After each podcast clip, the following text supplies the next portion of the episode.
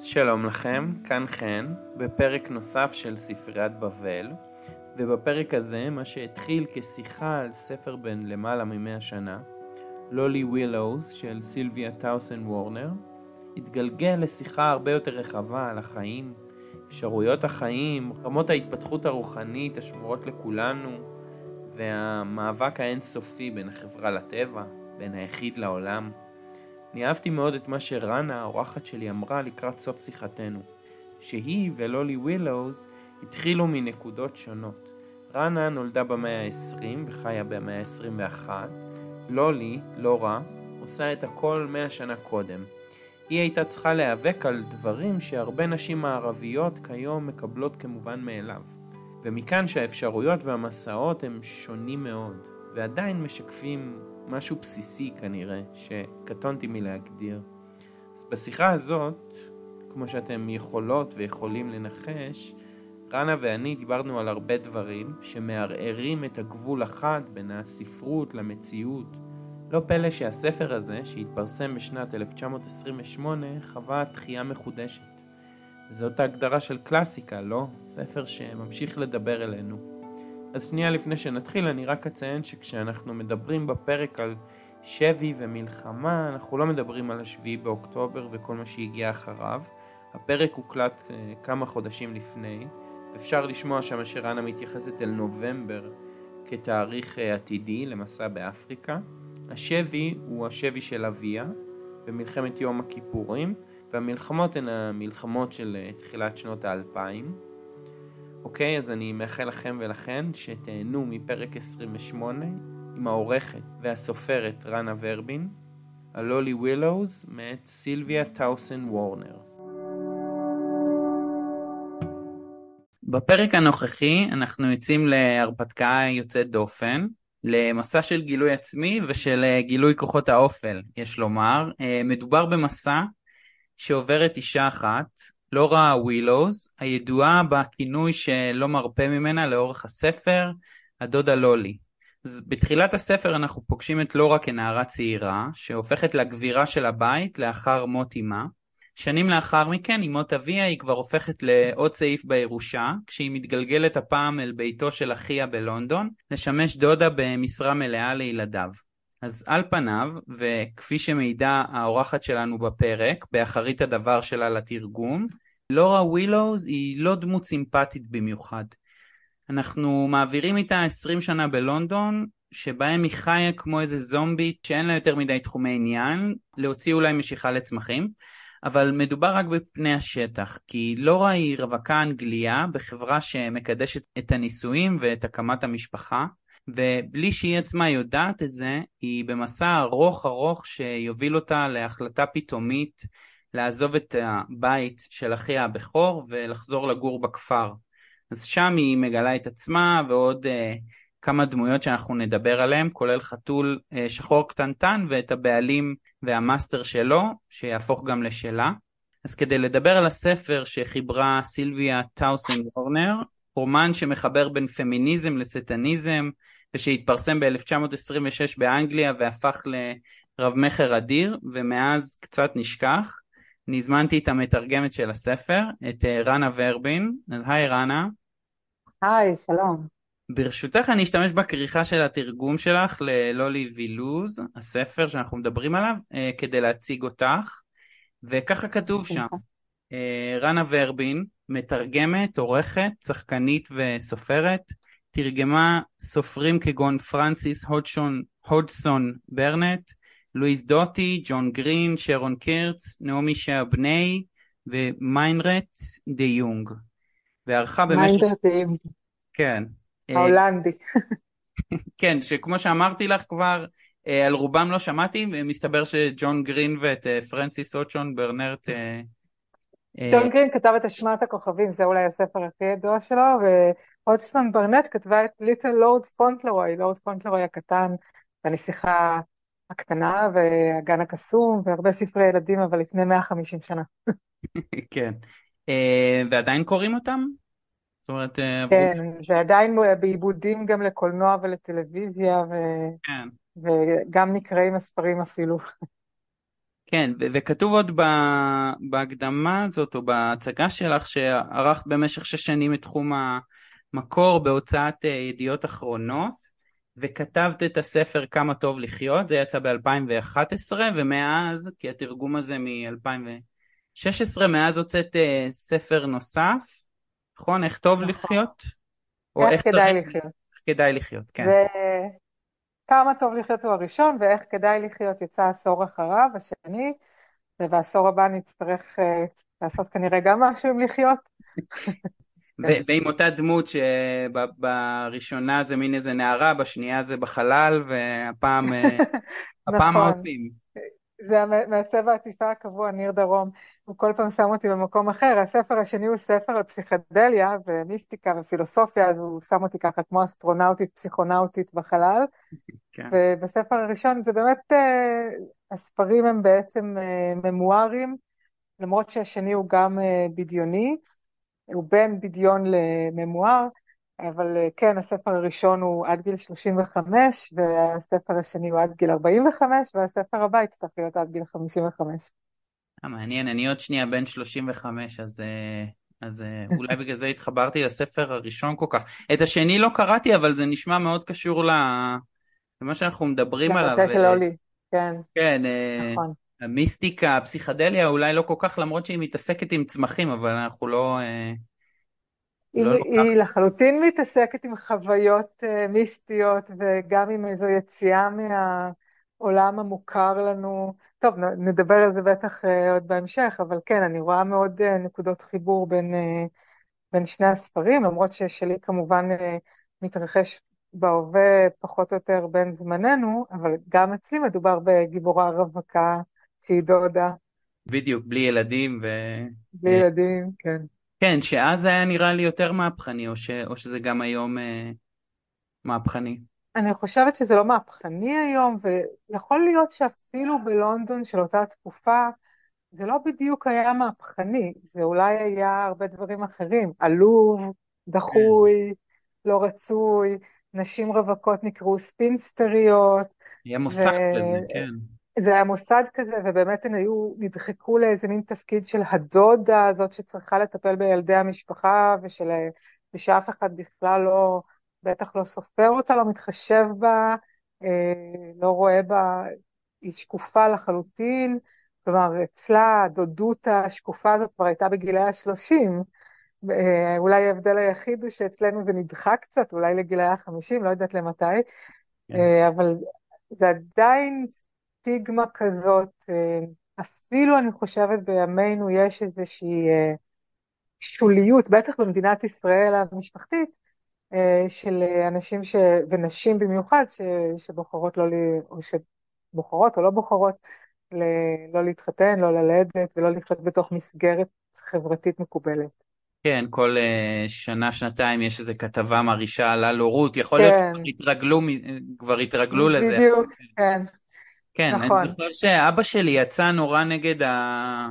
גם הוא חלק מה, אתה יודע, האתוס המשפחתי הזה וזה, ילדים, ואז אמרתי לו, אבל רגע, לא תמיד היו אנשים שלא הולידו ילדים? הוא אמר, כן, אבל הם לא דיברו על זה כל כך, אה... כאילו זה לא היה הדגל... אצלנו ב... במדינת העם היהודית, היהודי הזה, תמיד היו אולי, בוא נדבר על נשים, כי גברים זה אולי קטגוריה קצת אחרת ב... בהקשר הזה אצל גברים זה איכשהו אולי היה יכול להיתפס יותר כאיזו בחירה של חופש. אישה שלא הייתה אמורה לא לצאת למסעות ולא לעשות אה, איזה מין קריירה אולי מי יודע מה, אז מה כבר אה, ייעודה בעולם חוץ מאשר להביא ולגדל ילדים? ולכן גם באמת אלה שלא, המסכנות שלא התחתנו, אז היו צריכות לעזור בגידול הילדים של אה, אחרים. אבל אני חושבת שבמדינת היהודים באמת היו הרבה אנשים, מי שהיה בקטגוריה שלא מביא ילדים, בשנים מסוימות זה היה בגלל הנאצים, או בגלל השואה. לעולם כזה לא נביא ילדים. כלומר, זה היה מוצדק כאיזו מין בחירה אידיאולוגית, כן. על רקע הקטסטרופה. טוב, הכל... פחות מוצדק כפשוט בחירת חיים. כן, לא, אצלנו הכל חייב להיות אה, אידיאולוגי ו...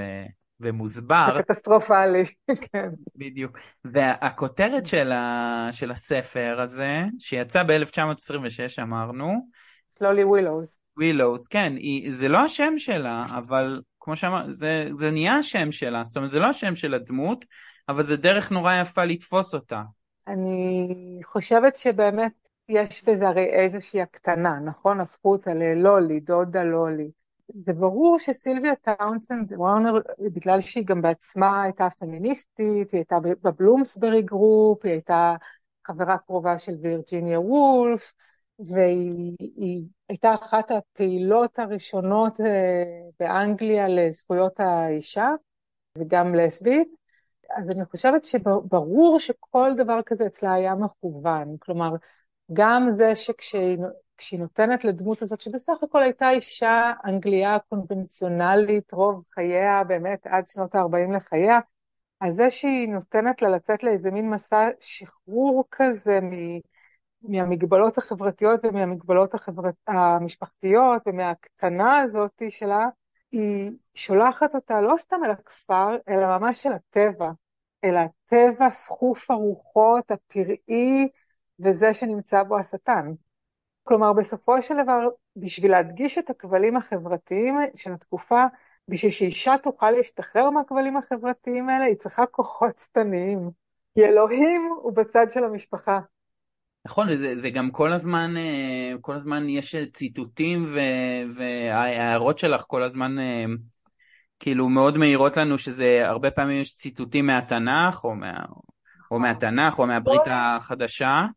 כן. יולי יכול להזכיר לנו את לילית, כמובן. תמיד דמות האישה החופשית תתקשר לדמות של לילית, הכוח הנשי השטני של הקיום. כן, למרות שהיא מדברת על עצמה כחווה, ויש שם איזה קטע, אנחנו ככה קופצים לסוף, וממש בשיחה האחרונה בינה, בינה, בינה לבין השטן, הוא אומר לה, אני יכול לאכול מהתפוחים שלך? זאת אומרת, יש כל הזמן נכון. היפוך של, ה, של הסיפור המקראי ו, ו, והתייחסות אליו, ובאמת נראה שיש איזה שתי יסודות בעולם הזה, האנגלי הזה, שמדכאים את האנשים, ואחד זה המשפחה, והשני זה הכנסייה, וגם יש איזה קטע נורא יפה שהם הולכים ביום ראשון לכנסייה, והסופרת uh, מתארת את זה שכאילו הכנס... בכנסייה הם מקבלים את הדרשות על uh, גיהנום וכולי, ו... וזה מותח אותם כמו שה... האח של הבכור מותח את השעונים, זה מותח אותם לכל השבוע, כאילו לעמוד ולתקתק בסדר והכל נכון. כן, נכון, הכנסייה בסך הכל זהו התפקיד שלה, כמו גם אצלנו. הדת התפקיד שלה הוא לשמור על, אה, על הסדר החברתי, לנהל את הקהילה. כן. הם מגיעים כל יום ראשון לקבל את החיזוק הזה להמשך הקבוע, השבוע, אה, וגם לאיזשהו המשך חיים קבוע. זאת אנגליה בשיא תקופת השמרנות, האנגליה הוויקטוריאנית, ולכל דבר יש את המקום שלו, ואף אחד לא יכול לחרוג מהמעמד שלו. ובטח לא נשים. הזכרת את וירג'יניה וולף, יש לה כל מיני, היא מתייחסת לזה שוב ושוב, ש... בכל זאת 1922 הרומן מתרחש, הוא התפרסם אה, ארבע שנים אחרי, אבל העלילה שלו אה, ב-1922 כבר הסתיימה מלחמת העולם הראשונה, אבל זה נראה שהיא לא מאוד מפריעה למשפחה הזאת, זאת אומרת, אה, בעלה של אחת הנכדות מת במלחמה, אבל הם כאילו מתעתעים את זה, והיחידה שאיכשהו זה מפריע לה זה לא רע. הגיבורה שלא מצליחה להשתחרר מהדבר הזה, נכון. וגם וירג'יניה וולף כל הזמן מדברת על הרגע שבו השתנה העולם, שזה מלחמת העולם. אז קודם כל זה באמת הרגע שבו השתנה העולם, גם בגלל שנשים יכלו לצאת לכוח העבודה. אה, באופן, אה, גם נשים מהמעמד הבינוני או מהמעמד הגבוה שלא היו אמורות לעבוד, הרי נשים עבדו כל הזמן, הן היו כובסות ומשרתות ומטפלות וגננות וכולי, אבל לא נשים ממעמד מסוים, לא נשים ממשפחות טובות, בעלות כסף. נשים שעבדו היו נשים ממעמד נמוך שלא הייתה להן ברירה. ופתאום גם מישהי כזאת מאנגליה הבורגנית, מעמד בינוני גבוה, בעלת כסף, מותר לה חברתית וגם אין ברירה, יש צורך חברתי, העולם הופצץ, העולם הישן נגמר. אז בשביל אה, לולי, בשביל אורה, זה מצד אחד אה, ריסוק טוטאלי, קטסטרופה נוראית של אה, קריסה של כל העולם שהיא הכירה, ומצד שני אפשרות לשחרור. אני חושבת שהיא עושה בחירה מאוד יפה, הסופרת, להראות לנו מישהי שהיא לא מטבעה כזאת אישה חופשייה. כלומר, זה לא שהיא כבר מגיל 15 ידעה שהיא הולכת למרוד בכל הסדר החברתי, בכלל לא. היא אישה קטנה שחיה בדיוק את הסדר החברתי, שהתחביב שלה, אמרת קודם צמחים, אבל התחביב שלה בעצם היה פרחים. היא קנתה פרחים וזה כל כך סימבולי. היא קנתה את הדבר היפה, את הטבע, אבל בצורה המומתת שלו. היא, היא הוציאה את כל הכסף המועט שהיה לה, הנחמה היחידה שלה שם בחדר האומלל הזה בבית של אח שלה, שהביאו אותה לשם לטפל בילדים, זה היו פרחים מתים בעצם, שנשאר להם רק עוד קצת uh, כוח חיים לפני שהם נובלים, שזה כל כך היא, לעומת היציאה שלה אחר כך uh, אל הטבע האמיתי, החי, שיש בו חיים גם במובן הנסתר והמיסטי. זהו, זה, זה, זה משהו שאני, ש, שמעניין אותי לקבל את דעתך, אני לא יודע מי, מי כותב את הכריכות, את, ה, את התיאורים של הספרים מאחורה. האורחים. האורחים, כן. אז בתיאור של הספר, כי, כי יש לנו בעצם פה שלושה חלקים לספר, כמו שגם את אומרת באחרית דבר, יש את החלק הראשון שזה החיים נגיד מהנערות עד uh, לונדון וכולל, ה-20 שנה האלה. היא בגיל 40 ומשהו, 48 או משהו כזה, מחליטה לעשות את השינוי, אז זה החלק הראשון. ואם אתה לא קורא את הכריכה מאחורה ואתה לא יודע שום דבר על הספר הזה, אתה לא בעצם רואה מה שקורה, כל ה... כל ה... היא תפגוש את השטן, כמו שאמרנו, היא תצא... היא תהפוך להיות מכשפה בכת מכשפות. בדיוק, כן, כן, כן. ו- ולא תתחבר לשבת של המכשפות הזה, היא, היא מכשפה, גם כשהיא מכשפה, היא אפילו אינדיבידואלית. כן. כן. אמ, מה את חושבת על זה שכאילו מתארים את השינוי ב... בכריכה? אה, אני חושבת שזה הפיתוי בספר בעצם. כלומר, הפיתוי הוא לא לקרוא על מישהי ש... אה, שחיה סתם את החיים שלה. נותנים איזשהו רמז של הדבר שהולך לקרות. בכל מקרה, זה לא סוג ספרות שקוראים בשביל לדעת uh, who done it. כן, או, לא, לא קוראים את זה, זה לא ספר מתח, זה, זה סוג אחר של ספרות שקוראים uh, בשביל להתענג על, ה, על, על הסיפור עצמו, על, ה, על הכתיבה, על הסגנון, על הרעיון, אה, על איך שהיא אה, אה, כותבת את זה ועל הדמות אולי. לדעתי פה בספר הזה, לא סתם הוא נקרא על שם הדמות שלו, זה העניין. אני חושבת שיש איזשהו כוח, אולי אפילו, אפילו כמעט כוח מיסטי. אגב, זה נכון שהספר הזה נשכח במשך הרבה מאוד שנים, אבל דווקא בעשור האחרון הוא בתחייה מחודשת. ובאנגליה, בארצות הברית, בחוגים אה, גם פמיניסטיים, אבל גם פשוט של אוהבי ספרות, אוהבות ספרות. כלומר, אם שמים לולי ווילוס באינסטגרם, הוא מאוד מככב. כן, וגם במקומות אחרים. כן. כן, וגם ביוטיוב. אז אה, עכשיו הפך להיות כמו איזה מין אה, סמל אה, רדיקלי כזה לאורח חיים פורץ גבולות. אני רוצה עוד להגיד אה, עוד משהו לגבי מה שהעלית קודם, שנכון שלולי ווילוז לא מתחברת עם אה, כת המכשפות הזאת או קהילת המכשפות, אבל בכל זאת היא עוברת שם חוויה אקסטטית בריקוד. והחוויה האקסטטית הזאת בעצם הרגע היחיד בחיים שלה, אה, אולי חוץ מהמפגש עם הטבע, אבל הרגע היחיד בחיים שלה שהוא כולל אנשים אחרים, שהיא מרשה לעצמה להיות לחלוטין חסרת עכבות, ולו לרגע, לרקוד את הריקוד, ולו לרגע, להיכנס לאיזו אקסטזה, גם זה אה, מקום של שינוי, זה, גם זה מחולל שינוי. אני חושבת שגם אם השינוי שזה מחולל זה השינוי שזה מאפשר לה לחיות לבד, כלומר לחיות בשלום ובעונג אה, ובהתעלות אפילו אפשר לומר. לבד חיים באמת ספינסטרים, כלומר היא באמת ספינסטרית בריטית על פי הגדרת המושג, מי שלא זקוקה, היא מין רובינזון קרוזו כזה, every man is an island, she is, every woman is an island. היא, היא לא זקוקה והיא לא תלותית והיא לא, אה, היא יכולה לחלוטין לעמוד ברשות עצמה, דבר שחייבים להבין עד כמה הוא היה אה, מאוד לא מקובל כאופציה בכלל לנשים. זה לא משהו שבמשך שנים אישה נחשבה כמישהי שלא מסוגלת לעמוד, להחזיק מעמד בחיים לבד. זה, זה נחשב מנוגד לחלוטין לטבע הנשי, ולכן נשים שעשו את זה נחשבו מכשפות. כן. המכשפה, הזקנה שחיה ביער בבקתה מבודדת, כי אם היא לא מכשפה, למה שהיא תחיה ביער בבקתה מבודדת? נזיר, כן. פרוש, כן. ואז הוא גם איזה אדם רוחני, והוא לא איזה, לא בהכרח, למרות שגם על, גם אצל גברים זה לא, הם לא פטורים מכל סטיגמות כמובן, כל מי שהוא בודד חייב לדעת שזה בא יחד עם סטיגמה, אבל אצל נשים על אחת כמה וכמה. אז בעצם מה שסילביה טאונסנד וורנר עושה כאן, זה לקחת את הסטיגמה הזאת ולעשות לה reclaiming. ממש, כן, זה, זה, זה היפוך כן. uh, מושלם של... Uh, והיא מקדימה את וירג'יניה וולף, זאת אומרת חברה שלה, ו- ולא... זאת אומרת, זה לא... על פניו, נגיד, הכתיבה הזאת מאוד שונה, או מאוד... אני, אני חושב, מאז שאני מכיר את וירג'יניה וולף, מאוד זרה, כאילו, אתה, אתה לא רואה את וירג'יניה וולף כותבת ספר שבסופו פוגשים את השטן, אולי אורלנדו, יש שם איזה... כל מיני היפוכים כאלה, אה, וגם היא מתייחסת אליו כספר המשונה שלה.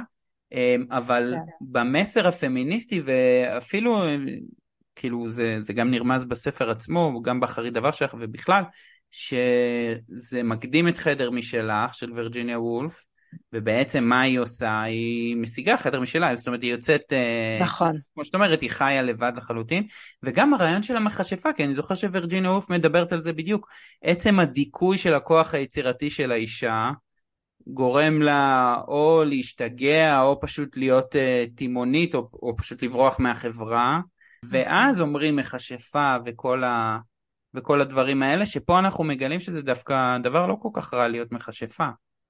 כאילו. נכון, היא באמת לוקחת את המושג ומשנה אותו לחלוטין, אבל היא גם, uh, היא נותנת לדמות שלה להתחבר עם השטן, כלומר uh, זו דמות שבמודע הולכת לכיוון ההפוך מכל בית הגידול שלה. זה לא סתם שהיא יוצאת בשאלה, היא הולכת אל הצד השני, היא כופרת ומתחברת עם, עם מה זה אומר בעצם, עם כוחות האופל. למה היא אפילו זקוקה לזה, כשהיא כבר במילא הצליחה להגשים את, ה, את השאיפה שלה לחופש אולטימטיבי?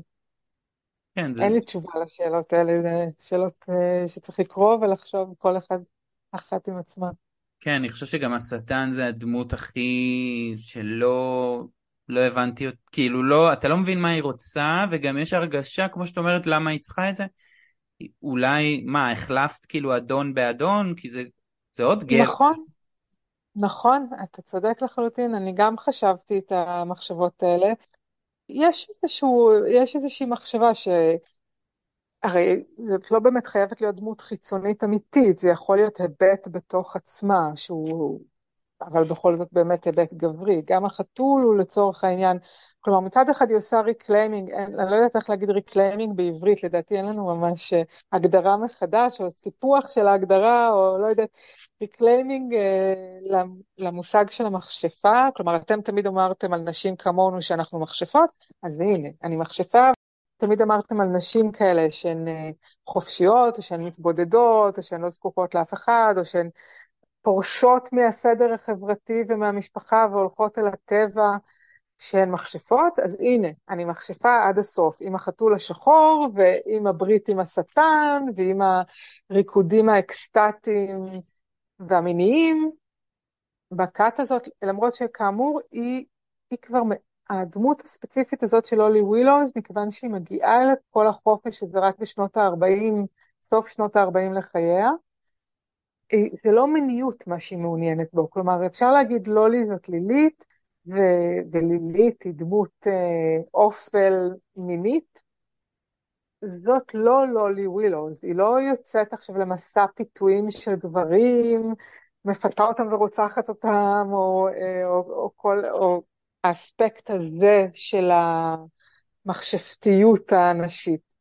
לא, היא מכשפה רק במובן הזה שהיא אה, מרשה לעצמה לחיות לבד עם הטבע וזהו. כן, גם, גם, זה, זה גם כאילו משהו, זה כזה מרגיש אנגלי, נחמד כזה. קודם כל אני חייב להגיד, המשפחה שלה והיא קצת מרגישים לי כמו איזה הוביטים עם השגרה שלהם וחיים באיזה מחילה ומשהו כזה. כן. וגם כשהיא הופכת למכשפה והיא כאילו יוצאת לחופשי, נגיד בחלק השני של הרומן מתחילה, ואז מגיע האחיין שלה שהורס לה עוד גבר, ש, שזה גם מעניין, הגבר הכי אה, נחמד וטוב לב במשפחה, עדיין הנוכחות שלו משגעת אותה בגלל שהוא לא רואה אותה, היא, היא דודה לולי, היא תמיד אה, תעשה דברים נכון, בשבילו. אני פונקציה ולא בן אדם. כן, וגם כשהיא מסלקת אותו והשטן עוזר לה בזה, הכל כאילו, אנחנו אומרים כוחות האופל, כוחות האופל, אבל זה לא שהיא רוצחת אותו ומבשלת אותו ונותנת למישהו לאכול, זה פשוט, אה, קודם כל החלב שלו מחמיץ, אז הוא לא יכול לשתות תה כמו שצריך. נכון, זה הכל קטן מאוד, זה כן, לא... עכברים מציקים. לו. נכון, נכון, אין, אין שום רוע בספר. זה ספר uh, בריטי נחמד, כן. בסופו של דבר.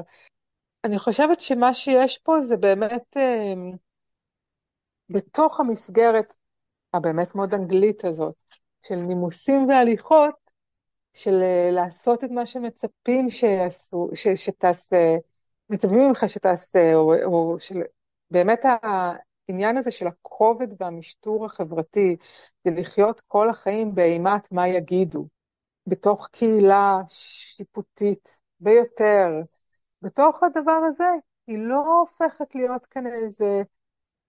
בעצם יכולנו לספר את כל הסיפור הזה גם בלי שטן, נכון? וגם בלי מכשפות, ובלי... וחתול שחור, בסדר, אבל... ואז ו... אה, למי הייתה נואמת את הנאום הגדול הזה בסוף? זאת השאלה. נכון. אולי לאחיין? לי, יש, לי, לי יש אה, קטע שאני גם רוצה, רגע, יש כמה שורות אני רגע אקרא. בטח. כי אני חושבת שאולי זה אפילו יותר מהנאום ממצה, ממצה את כל העסק. היא אומרת בסוף, הלילה היה שלה. היא יכולה לחזור ברגל לגרייט מופ ולהגיע מאוחר מאוד. אגב, גרייט מופ זה מופ זה מג"ב. אומרת, זה גם מרפרר לזה שלמכשפה צריך להיות uh, מטאטא שהיא רוכבת עליו. היא לוקחת כאן את כל הקלישות המכשפתיות. ולהגיע מאוחר מאוד, והיא יכולה לישון בחוץ ולא לטרוח לחזור עד מחר. כך או כך, לגברת ליק לא יהיה אכפת. זה היה אחד היתרונות של ההתנהלות עם מכשפות. לא אכפת להן אם את קצת מוזרה בהתנהגותך. הן לא מזעיפות פנים אם את מאחרת לארוחה. הן לא דואגות אם את בחוץ כל הלילה, ולא מחטטות ומצקצקות כשאת חוזרת. נפלא לחיות, להיות בחברת אנשים שמעדיפים להתעסק בעצמם, ולא בך. נפלא לחיות לפי רצונך המתוק לבדו. נפלא לישון בחוץ כל הלילה. זהו.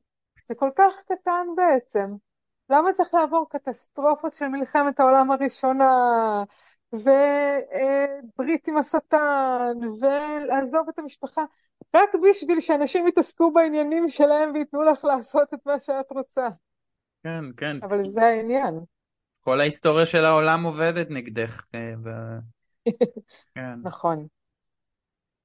אני חושבת שגם אנחנו באיזשהו מובן חיים בסדר חברתי, לכאורה חופשי יותר וכולי, אבל בעצם מאוד מאוד נוקשה. גם, גם, וזה אולי החיבור הישראלי ללולי ווילוז, כי מה שאצלם היה נכון ב-1926, והיום אני כבר לא יודעת אם זוהי החברה הבריטית של ימינו. להפך, אם כבר החברה הבריטית של ימינו יש בה שרה לענייני בר... אה, בדידות, מכיוון שכל כך הרבה אנשים... אגב, כשהתחילה להיות השרה לענייני בדידות, באנגליה בשביל לטפל במצוקת הבדידות החריפה של אחוזים גבוהים מאוד מהאומה האנגלית, חשבו שזה, שהיא הולכת לטפל רק בבעיות בדידות של זקנים. ומה שהתברר כעבור, אה, לא יודעת, חמש שנים, שש שנים, זה שרוב בעיות הבדידות באנגליה הן דווקא של הדור הצעיר ביותר. כלומר, רוב האנשים שמתקשים עם בדידות, שחיים בבדידות מכרעת הם אנשים דווקא בגילאי ה-20 שלהם. זה משהו באמת אה, בלתי נתפס. כמובן גם יכולים להיות בגילאי ה-80 שלהם, אבל הרבה מהם הם דווקא בדור הצעיר יותר, 20-30. אז העולם באמת השתנה במובן הזה, אבל לא אצלנו. אצלנו עדיין אנחנו מדינה מאוד משפחתית, מאוד קהילתית, ואני חושבת שאפשר להבין דווקא מאוד איך אפילו דבר מאוד קטן, כמו למשל לא לעשות כלום בחגים, לא ללכת לארוחת ערב בשישי או בשבת. דברים כל כך קטנים, שאם מישהו היה קורא אותם בספר בעוד מאה שנה, היה אומר, על זה היא צריכה לעשות ברית עם השטן בשביל לא להגיע למשפחה בשבת? כן, כן.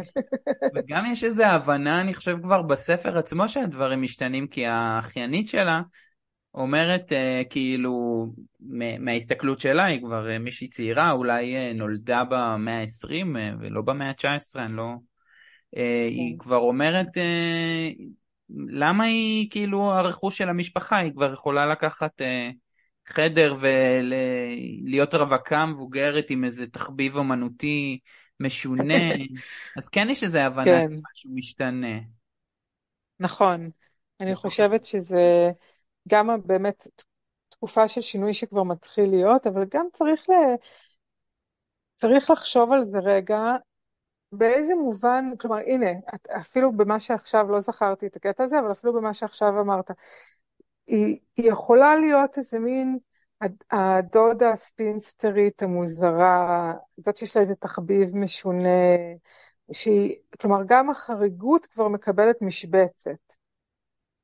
מה אם לא בא לך שישבצו אותך בשום משבצת?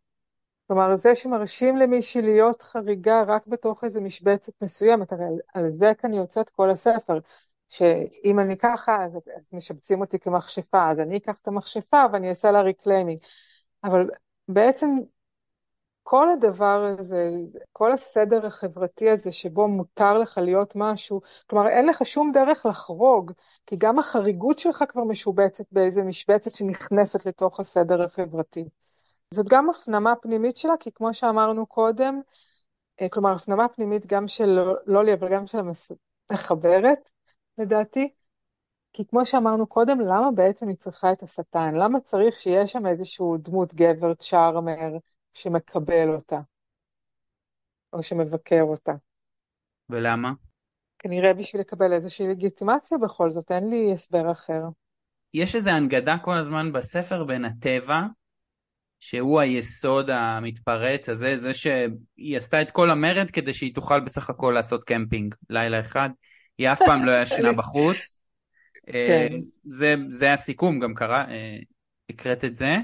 אה, לבין כן. המטלות של הבית וכל הדברים האלה, ובאמת גם המרד שלה קורה, יש כל הזמן, אני, כאילו נראה לי שבקריאה שנייה אתה מקבל יותר את הרמזים לשטן, נכון. וה, שהוא מושך אותה עם פרחים וכל מיני דברים, זאת אומרת, יש גם איזה פיתוי שבאחרית דבר את אומרת שיכול להיות שהשטן לא אמיתי, כאילו, אני לא קיבלתי את הרושם הזה, אבל, אבל זה כן, זה כן אולי השטן הוא ביטוי של ה...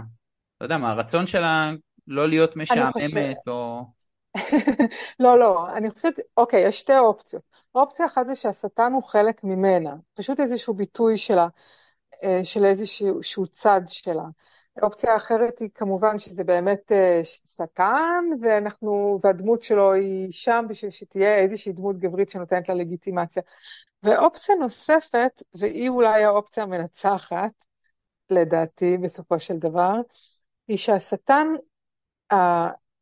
דמות השטן אולי חלק ממנה, אבל השטן, מה שהשטן uh, כרעיון מגלם, זה את הטבע.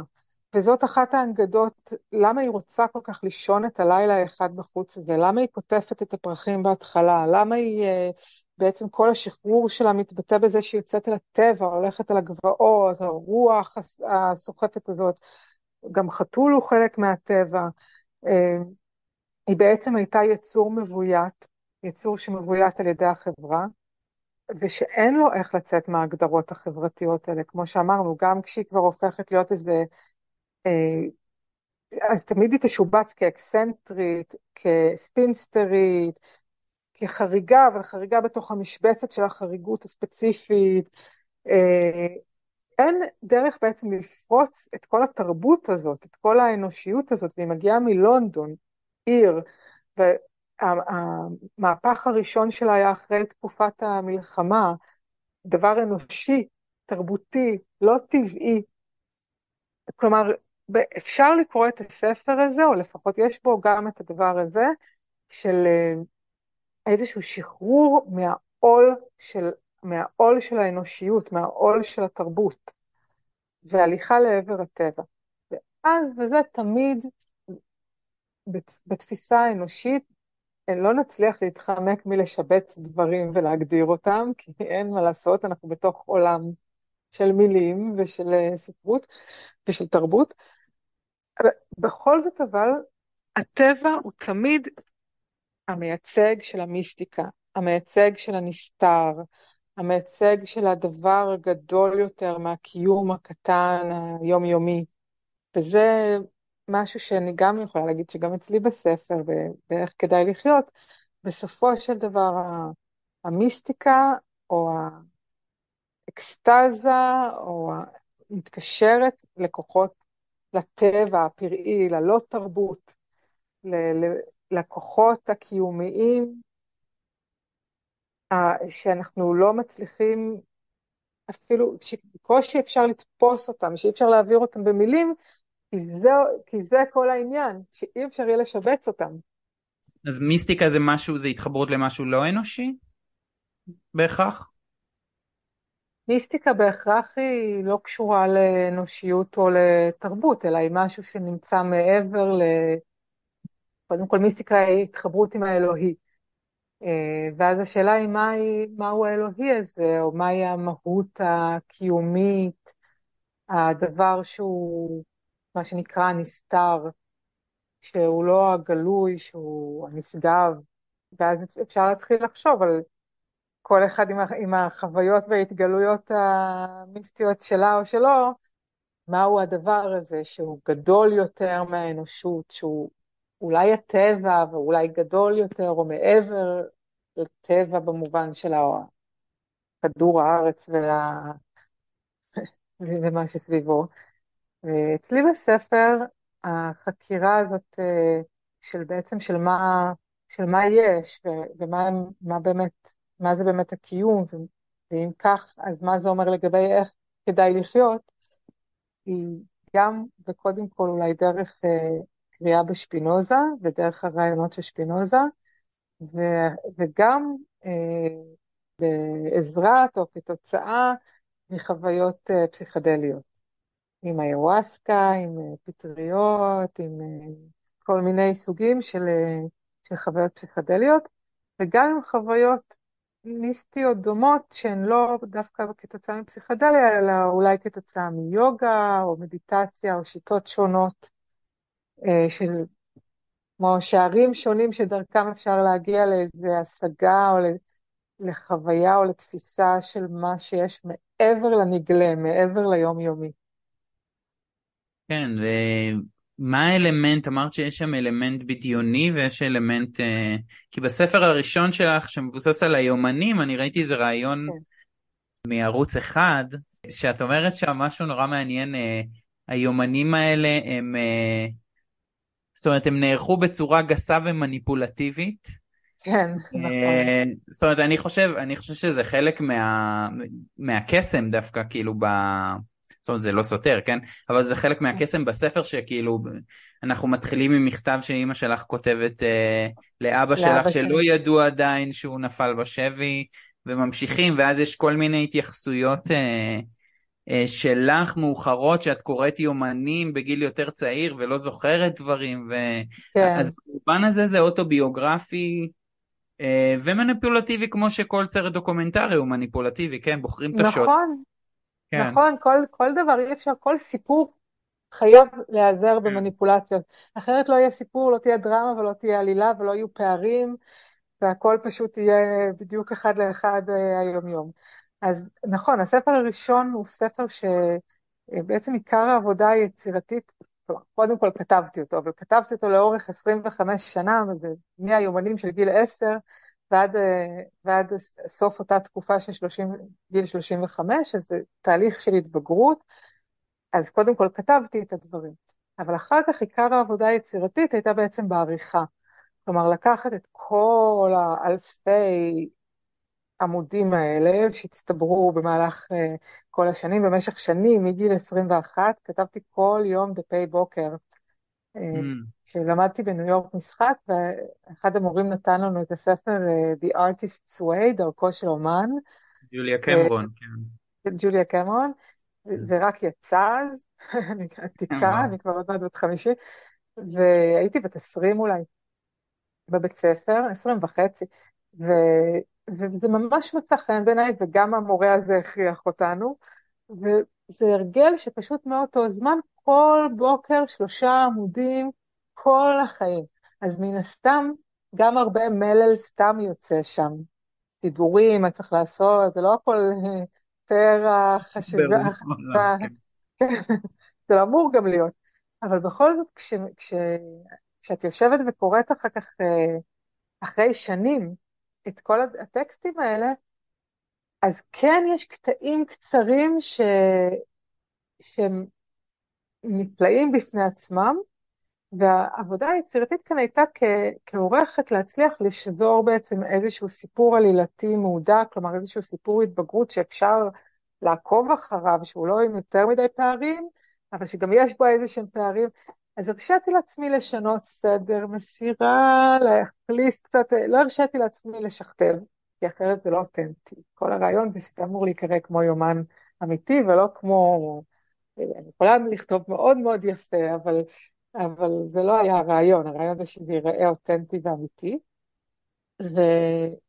ובספר השני רציתי להמשיך להמשיך את המסע הזה, כלומר הגעתי בספר הראשון עד גיל 35, עכשיו כבר עברתי, עכשיו אני כבר עוד מעט בת 50, אבל הספר השני יצא לפני שלוש שנים, כבר עברתי את uh, גיל 45, כבר יש לי עוד עשור שאני יכולה לעשות איתו משהו, ולא רציתי לעשות כמובן את אותו טריק של לקחת את האמנים, ו... אז החלטתי שעכשיו אני אעשה איזשהו צעד הבא של עיבוד uh, החוויה לסיפור. ובצד הזה, וידעתי שאני רוצה שזה יתרכז בדברים המשמעותיים מבחינתי שקרו בעשור הזה, שזה החוויות הפסיכדליות, ושזה ללמד את האתיקה של שפינוזה, שמונה שנים. ואמרתי שאני אמציא ארבע דמויות. כלומר, זה לא יהיה ספר שהוא לחלוטין ממוארי, למרות שכל החוויות שבו, הפסיכדליות וה... והיוגיות וה... אה, של הטיול בהודו ו- ושל הטיפול גרינברג וכל החוויות החריגות נאמר, הן חוויות שאני באמת עברתי. אבל המצאתי ארבע דמויות שכל אחת הייתי יכולה להיות היא, אבל אני לא היא. כל אחת מהן היא, כמו לקחת איזה גרעין שלי ולהקצין אותו מאוד, או לעשות לו איזה טוויסט, או, או לפנטז עליו, אבל לא לגמרי משהו שבאמת הדמות היא כבר לא אני. הדמות הרביעית בכלל היא, היא חסרת מגדר והיא חסרת גוף, היא, היא מתייחסת אל עצמה כאל זכר. זה משהו שקיים בי, אבל זה לא אני ביומיום. אז שוב אני חייב לחזור לווירג'יניה וולף ואורלנדו, ש, שכאילו זה נקרא אורלנדו ביוגרפיה, ו, וכשהוא יצא, זה סיפור של אה, בחור צעיר באנגליה של 1500 אה, ומשהו, אליזבת הראשונה עד אה, המאה ה-20, שהופך לאישה בדרך, אז זה כאילו נשמע לי ש... כי, כי אמרו אז על הביוגרפיה של וירג'יניה וולף שזה ה... זה הכיוון שאליו הולכות הביוגרפיות, או אמורות, כאילו משהו עם, אה, עם משהו בדיון, ו, וכאילו נשמע לי שהממואר כן. שלך גם הולך איזה צעד אה, קדימה. אני חושבת שזה הדבר המעניין, נכון? הדבר המעניין זה לראות, זה לא משנה כל כך איזה סיפור, אם הסיפור הוא משהו שבאמת התרחש או לא באמת התרחש, וגם אפילו כשאנחנו מספרים לעצמנו את הסיפורים כל יום בדפי הבוקר שאני כותבת, עד כמה אני הופכת את החיים שלי בעצם לסיפור, בעצם זה שאני כותבת אותם. כלומר, יש משהו שבעצם זה שאתה מספר משהו, בעצם זה שאתה, ועוד יותר מלספר, לשים את זה על, על הכתב, על הכתב, ממש אפילו בכתב יד, אתה יודע. אה, אז יש משהו בעיבוד, אפילו בעיבוד המינימלי הזה, שהוא כבר הופך את זה למעט יותר בדיוני. וככל שמרחיקים, נאמר בהרחקה של הספר השני, אז לקחתי דמות שהיא לא בדיוק אני, אבל היא עוברת את החוויות שלי. אז עכשיו אני צריכה לספר אותה עוברת את החוויות שבעצם אני עברתי, אבל היא קצת שונה ממני. אז תעבור את זה מן הסתם בצורה קצת אחרת. אז יש כאן איזשהו משחק שהוא גם פשוט ממש כיף לעשות אותו, וגם אה, אה, הוא מאפשר אחר כך, בהמשך, כשכבר נגמרת הכתיבה, כל הזמן לעבור דברים בחיים, ולנס... ובו בזמן שחווים את החוויה, גם ממחיזים אותה קצת, או מסריטים אותה קצת, או מאבדים אותה כבר, אפילו תוך כדי החוויה. זה מזכיר קצת את התופעה ש... שמתרחשת כשמתחילים טיפול פסיכולוגי, אה, פעם ראשונה, ו... או לא פעם ראשונה, ולאט לאט עם ההרגל הזה של כל שבוע להגיע לטיפול ולספר על החיים, לאט לאט החיים עצמם כבר הופכים להיות משהו שאתה יודע שתספר אותו לפסיכולוגי. כן, כן. אני זוכר את זה, אתה יושב, אה, יושב, אה, זה עוד ארבעה ימים, ואתה חושב על מה אני אדבר ואיך זה, וכאילו אתה כבר מנסה להבין לבד, וכאילו נכון, להקדים אותו. זה בעצם כמו לכתוב טור, נכון? כן. אתה כל השבוע חושב, מה אתה הולך לכתוב בטור? אז למה לא לכתוב? הנה חוויה מעולה. כן. כן. כן, אני חי בשביל אה, זה. בשביל הטיפול. בדיוק.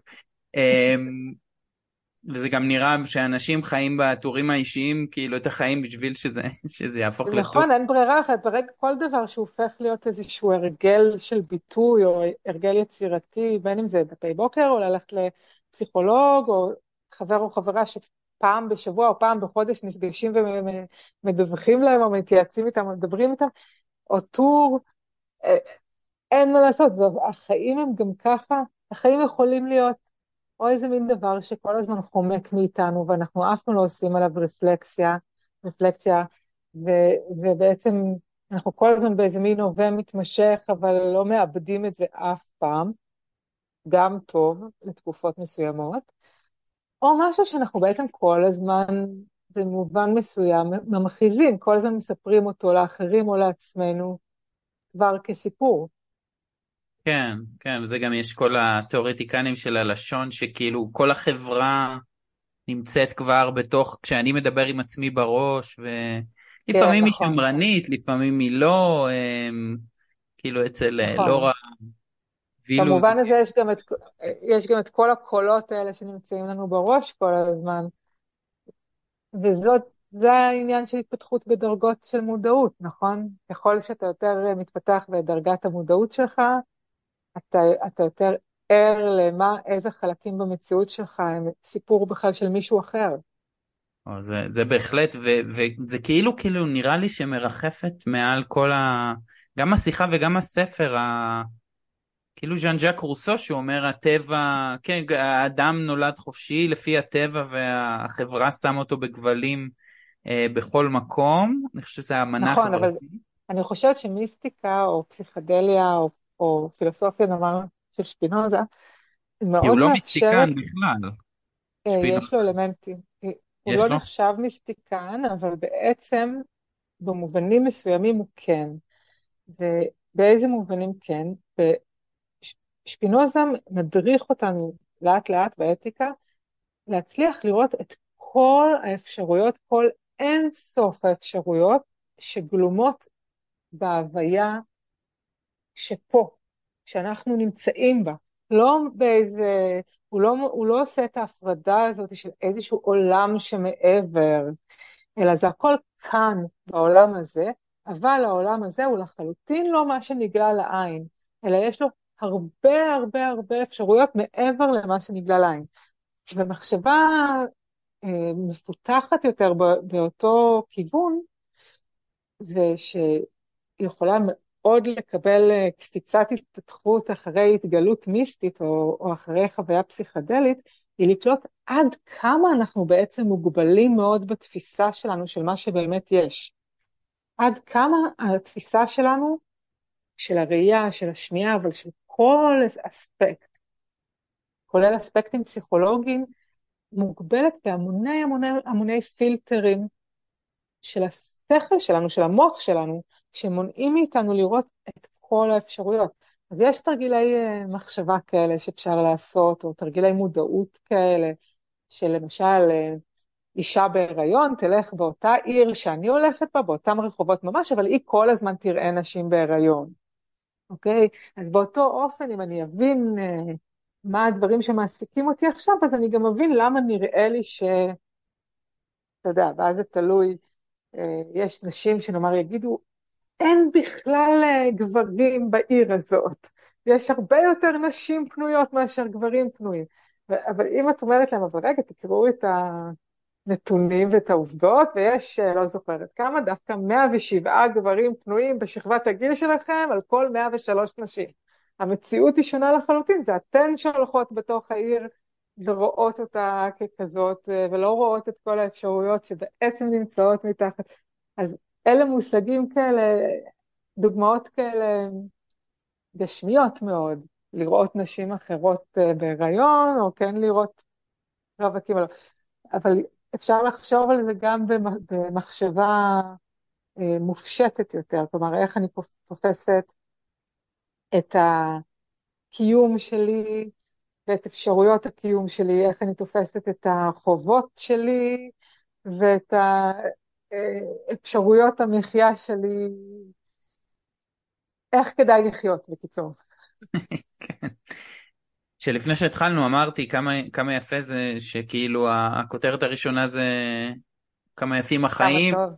כן, כמה טוב לחיות, וזאת אומרת יש איזה מראש הנחת בסיס שטוב לחיות והחיים יפים, ואחרי זה אנחנו אולי נלמד אה, איך, כי את אומרת יש, יש אין ספור כן. אפשרויות. יש אין סוף אפשרויות, אבל אני לא אומרת שבהכרח שכל החיים הם כל הזמן רק יפים. כלומר, כמה טוב לחיות, עכשיו זה הפרשנות שלך להגיד כי החיים הם כאלה יפים. החיים זה דבר טוב, אבל הוא טוב גם אם הוא כולל בתוכו אה, שבי, מלחמה, אה, סבל, כי הוא תמיד כולל בתוכו גם עוד אפשרויות. כן, היה סטיקר של שותי הנבואה, מי שנולד הרוויח. אחרי זה... מי כאילו... שנולד הרוויח, כן. אז אחרי זה, אחרי זה מה עושים עם זה? אני תוהה כאילו מה, מה לורה הדמות קיבלה מהמיסטיקה, ומה את קיבלת, והאם זה דברים שונים, כי, כי אתם נשים, נשים שונות, קודם כל את אמיתית והיא לא. תקופות שונות. אבל תקופות שונות, ו... אני אמיתית והיא לא, אני לא בטוחה לגבי ההגדרה הזאת. את ממשית. היא קיימת ואני קיימת. כן. אה, אני קיימת עכשיו, ומן הסתם אה, הנקודה שלולי ווילאוז הגיעה אליה בסוף המסע שלה היא אולי הנקודה שאני ממש כבר התחלתי ממנה, כלומר, אין מה לעשות, אני חיה במאה ה-21, וקל לי יותר בכל זאת לעשות פשוט את מה שאני רוצה בגבולות האפשר שלי. אה, אז מלכתחילה היה לי קל יותר קודם כל לצאת למסעות לבד, וזה דבר שאני עושה כבר שנים, ומתכוונת להמשיך ולעשות אותו עוד הרבה שנים. אני, למשל, בשנה שעברה, כל השנה טיילתי בדרום אמריקה, לבד. כמובן פגשתי הרבה אנשים, אבל יצאתי לדרך לבד. והשנה, ממש בנובמבר הקרוב, אני מתכננת לעשות מסע דומה באפריקה. אני מתחילה בהתנדבות בזימבבואה, ואז אני אמשיך הלאה, אני מקווה לאוגנדה, לרואנדה, לדרום אפריקה. אז יש לי, אני הרבה פחות מוגבלת, אני לא צריכה לחלום כל החיים שלי רק על לישון לילה אחד בחוץ, אני יכולה לקחת תרמיל ולצאת למסע אוטובוסים בקולומביה ופרו וצ'ילה. אני, אני אישה של זמני במובן הזה. כן. אז ברור שזה הבדל. אני לא זקוקה למיסטיקה במקרה הספציפי שלי כדי לצאת למסעות בעולם, בעולם הגשמי, הגיאוגרפי. המיסטיקה במקרה שלי, דרך הפסיכדליה או דרך המדיטציה, או כיום פשוט כבר אה, דרך המחשבה, אני לא צריכה יותר עזרים. אני חושבת שהפסיכדליה הייתה אה, אה, כמו קרש קפיצה בשבילי, אבל משלב מסוים כבר לא צריך אותה יותר.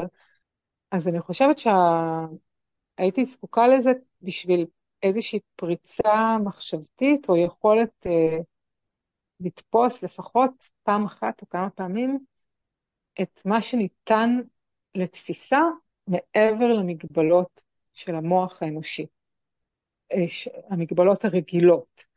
כלומר, כן, המוח האנושי כל הזמן מראה לנו את החוויה, את העולם, דרך פילטרים מסוימים, רק בצבעים מסוימים, רק בטווח צלילים מסוים, רק בטווח תפיסה מסוים, בטווח תובנות מסוים, אבל יש, לו, יש אפשרות, האפשרות הזאת היא כן קיימת, והנה עובדה, מאות אלפי אנשים מממשים אותה, אה, לא רק בפסיכדליה, אלא בהרבה מאוד דרכים ושיטות, יש אפשרות לפרוץ את הפילטרים האלה, לצאת מהווינדוס הזה של התודעה, שמסדר לך הכל בווינדוס, שמשבץ לך הכל ב... בהגדרות המשובצות המוכרות, ברמת התפיסה, ברמת הצבעוניות והצלילים.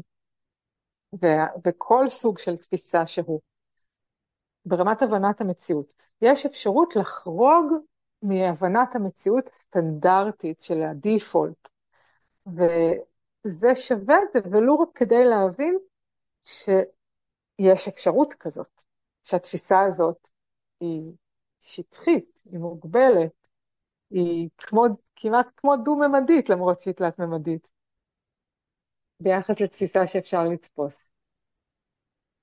זה קצת נראה לי כאילו היא הייתה צריכה לעבור את כל מה שהיא הייתה צריכה לעבור כדי שדברים יתפתחו, כן? חדר משלך ועוד אה, כל הפיתוחים המאוחרים יותר שכאילו ביומן שלך שאני קראתי זה לא מרגיש שאת, אה, אולי אני קורא אותו לא נכון, אבל זה לא מרגיש שכשגדלת בשנות ה-80 בישראל, נכון, יש את כל האידיאולוגיה שעד היום קיימת אצלנו, אבל זה לא מרגיש שאת חיית באיזה דיכוי, או להפך, את כל הזמן משתפת את המשפחה והרגשות שלך ובהתאהבויות שלך, וכאילו, אה, נכון. רגע הסתכלתי, אה, רגע, את בכיתה ט' ואת משתפת את אבא לגבי זה, זה כאילו היה, זה היה מקסים. אה. נכון, אני גדלתי במשפחה תל אביבית חילונית. כן, אז זה משהו מיוחד. ובאמת בתוך איזו בועה כזאת. של אה, ליברליות פרוגרסיבית, שאולי עדיין קיימת, אני חושבת, אבל כן. היא באמת אה, אולי בכמה בועות כאלה במדינת ישראל, כלומר זה לא רוב, זה לא רוב הארץ. תראה, הספר הראשון הזה, הוא יצא כבר לפני uh, הרבה שנים, uh, ב-2011 או ב-2010, לא זוכרת, ואני כן חייבת לומר שכש... אני לא חייבת, אבל אני אשתף, שכשכתבתי אותו, כשעשיתי אותו וערכתי אותו והוצאתי אותו, לא ציפיתי, לא חשבתי שהוא כל כך חריג, להפך, חשבתי שאני מתארת אה, איזשהו קיום הכי יומיומי ורגיל, שפשוט בזה שהוא בצל המלחמה, בזה שיש פה איזה מין התעקשות שלי לחיות חיים יומיומיים ורגילים, למרות כל הזוועות של השבי ושל המלחמה, ובהתחלה חשבתי לקרוא לספר אה, החיים בצל מלחמה, אבל אז בדיוק יצא סרט של טוד סולונס, בדיוק באותו זמן שנקרא חיים בצל מלחמה, אז שיניתי לכמה טוב לחיות. אבל, אבל אני חושבת ש... כלומר, אני יודעת שמה שקרה זה שרק אחרי שיצא הספר, ופתאום התחלתי לקבל המון מכתבים מכל רחבי הארץ, כולל אה, לא רק מנשים אגב, הייתי בטוחה שזה יותר יפנה לנשים, אלא גם מגברים, כולל מאנשים מכפר חב"ד, או מכל מיני מקומות בארץ שלא באמת, לא יפה מצידי, אבל זאת האמת, לא, לא חשבתי בכלל על האפשרות שיגיעו קוראים אה, ממקומות כל כך מרוחקים. אני באמת חייתי באיזו מין תפיסה מאוד מוגבלת, אותם, זה היה תקופה הפרה-פסיכדלית שלי, ובאמת חייתי באיזו תפיסה מאוד מוגבלת, ש, שמה שסביבי זה מה שיש. ידעתי כמובן על קיומם של, של אזורי מחיה אחרים, אבל לא כל כך uh, uh, קלטתי עד כמה גם הרגיל והנורמלי שלי הוא חריג ואז קיבלתי הרבה מאוד uh, תגובות והרבה מאוד מכתבים לטוב ולרע. בקיצור, שום דבר הוא לא באמת מובן מאליו, וכמו שאפשר, uh, סוזן זונטה פעם uh, הגדירה את הז'אנר שנקרא רומן אנתרופולוגי. היא אמרה את זה בסוג של אה, לעג אולי, אה, או פשוט הגדרה, לא בלעג, אה, וזה כשקוראים ספר רומן שמתרחש באיזשהו אזור מחיה שזר לך, ואז מעבר להנאה של לקרוא את הסיפור, ההנאה היא כאן מאיזושהי הצצה אנתרופולוגית. הייתה תקופה שנאמר במעגלים, ש... במעגלי הקוראות והקוראים שאני גדלתי בהם, שהיה מאוד אופנתי, היו המון המון רבי מכר של בדיוק רומנים אנתרופולוגיים כאלה שכתבו נשים מהחברה החרדית. להציץ לאיך באמת הדברים קורים בחברה החרדית, איך נראות מערכות היחסים שלהם, איך אנשים שם. אז במובן מסוים, במקום שיש בו ריבוי תרבויות, מקום קטן אבל עם ריבוי תרבויות, כל קריאה היא איזשהו סוג של רומן אנתרופולוגי. להציץ לראות איך חיים האנשים בבועה הזאת ובבועה הזאת. ועדיף שהם יספרו מאשר עוד כתבה כזאת של גדעון לוי, משהו שערורייתי כזה, זה כבר... אה, כן, גם הם עושים סקס, אוי ואבוי. אמ, אני מסיים כל פרק עם אה, בקשה להמלצות על אה, ספרים, סופרות, סופרים, מה שבא לך, אבל כן הייתי שואל בנוסף, אמ, האתיקה של שפינוזה, איך ניגשים אליה? אני למדתי עליה... בדיוק למדתי איזה קורס של... אה, אמרתי כן. לעצמי, אני אמליץ על אתיקה של שפינוזה. הנה, אז לקחתי לך, סבבה. כן. אז נהדר. אז קודם כל, אני פתחתי קבוצת פייסבוק פתוחה לכולם, שנקראת שפינוזה לעם, ובה אני עוברת על אתיקה של שפינוזה, ממש משפט, משפט, הגדרה, הגדרה, אקסיומה, אקסיומה, עם פירושים, ויש דיונים, וזה מאוד נחמד. אה, כבר יש כמעט 180 איש בקבוצה, ממש תוך אה, שלושה שבועות, וזה מעודד ויפה שהרבה אנשים מתעניינים בלקרוא טקסט כל כך מורכב וקשה באמת כמו אתיקה, שקשה, אני חושבת, לרוב האנשים להבין אותו לבד, וצריך מפתחות לקריאה. אז, אז בשביל זה פתחתי את הקבוצה, בשביל שבאמת זה יהיה טקסט שהוא נגיש ככל האפשר לכולם, כי לדעתי אין ספר מעולה כמו אתיקה של שפינוזה. כן. כן. אני זוכר שזה כמו ספר גיאומטריה או משהו, זה הגדרות ושתי הגדרות. כן. זה ספר, זה כמו ספר לוגיקה באמת, אה, כלומר הכל בלוגיקה באמת בצורת הוכחה גיאומטרית, עם הגדרות, אקסיומות, כל הוכחה מסתיימת במשל, מה שהיה להוכיח. אה, אבל עם, עם רעיונות, אה, הספר כולו כל כך גדור ומסודר ותבניתי, אבל הרעיונות פורצים כל תבנית. טוב, אז המון תודה על השיחה הזאת, ואני כבר יודע את מי אני אזמין uh, בפרק שאני אעשה על האתיקה של שפינוזה, זה כבר... Uh, זה. אם אני לא אהיה בדיוק באפריקה עם חיות פרא, אני אשתתף בשמחה. כן, יש וי-פיי במלונות. אבא כן, של אשתי הוא מדריך שם, אז כן. אה, כן. תשלח לי המלצות. בטנזניה, בטח. אה, אז שוב, תודה רבה. תודה לך. להתראות.